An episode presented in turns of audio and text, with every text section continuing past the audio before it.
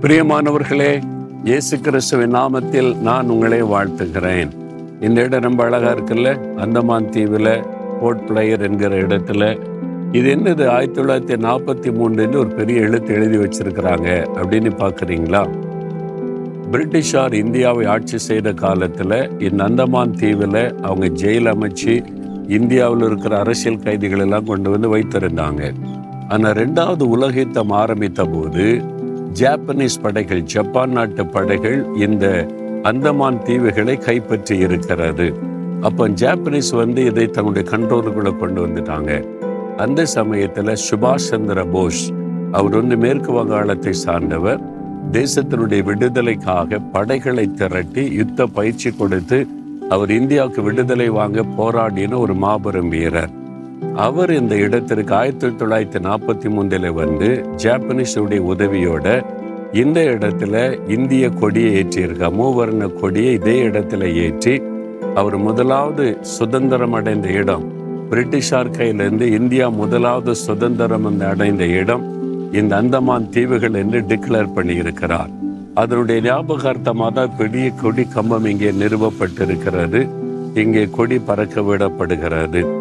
பாருங்க சுதந்திரத்திற்காக எவ்வளோ பேர் பாடுபட்டு இருக்கிறாங்க ஒரு பக்கம் வந்து அகிம்சை வழியில் மகாத்மா காந்தியாவுடைய தலைமையில் ஒரு பக்கம் உத்தரப்பட்டு பாடுபட்டு சுதந்திரக்காக பிரயாசப்பட்டிருக்காங்க.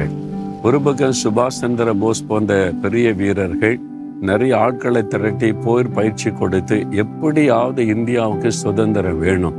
அடிமைத்தனத்திலிருந்து விடுதலை பெற வேண்டும் என்று பிரயாசப்பட்டு இருக்கிறாங்க பலர் பல விதங்களில பிரயாசப்பட்டு கடைசியில் நம் தேசம் சுதந்திரம் அடைந்திருக்கிறது.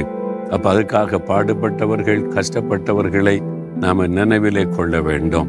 அதே விதமாகத்தான் பாவத்துக்கும் சாபத்துக்கும் அடிமைப்பட்டு கிடந்த நம்மை விடுதலையாக்குவதற்கு தேவன் மனிதனாக வந்து இயேசு என்ற பெயரில தன்னை சிலுவையில பலியாக ஒப்பு கொடுத்து நமக்கு மீட்பை உண்டு பண்ணினார். இந்த ரட்சிப்பு அவருடைய தியாகத்தின் மூலமாய் நமக்கு கிடைத்தது. அவர் சிலுவையில் சிந்தின ரத்தம் அவர் பட்ட பாடுகள் மூலமாய் இந்த விடுதலையும் ஆசிர்வாதமும் நமக்கு கிடைத்திருக்கிறதை மறந்துவிடக் கூடாது அவர் ஒரு காரியம் சொல்லுகிறார்.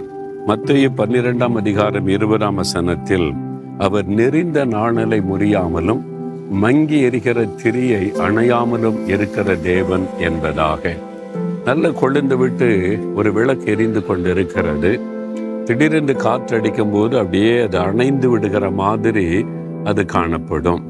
அப்புறம் எண்ணெய் குறைந்து குறைந்து குறைந்து போனாலும் கொஞ்சம் கொஞ்சமாய் மங்கி எரிய ஆரம்பிக்கும். அந்த திறனுடைய முன்பகுதியில் கறி ஏற்பட்டு விட்டாலும் கொழுந்து விட்டு எரிகிற அந்த வெளிச்சம் குறைந்து மங்க ஆரம்பித்து விடும். மங்க ஆரம்பித்த உடனே இனி இனிமே இந்த விளக்கு தேராது அப்படின்னு ஒதுக்கி போடுவது இல்லை. அதனுடைய நுனி பகுதியில் இருக்கிற அந்த கருப்பாக தீந்து போன பகுதியை அப்புறப்படுத்தி விட்டு கொஞ்சம் எண்ணெயை ஊற்றி மறுபடியும் எரிய வைக்கும் போது கொழுந்து விட்டு எரியும். ஆண்டு சொல்றாரு உன் வாழ்க்கையில் நீ மங்கி எரிந்து கொண்டிருக்கிறாய். பிரச்சனை போராட்டம் நெருக்கம் மன சோர்வு அதனால ஜபத்துல மங்கி போன நிலைமை ஆவிக்குரிய வாழ்க்கையில மங்கி போன நிலைமை. ஊழியத்தில் மங்கி போன நிலைமை ஆவிக்குறி வாழ்க்கை உற்சாகமையில் அப்படியே சோர்ந்து போய் மங்கி போன நிலைமை.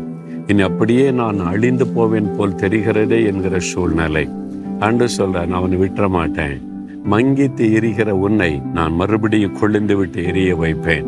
நான் உன்னை சரிப்படுத்தி உன்னை பலப்படுத்தி எரிய வைப்பேன் என்று ஆண்டு சொல்லுகிறான் அதுதான் ஆண்டோடைய சுபாவம். மங்கி எரிகிறதுனால அவசியப்படாது என்று சொல்லி தூக்கி எரிகிற தேவன் அல்ல.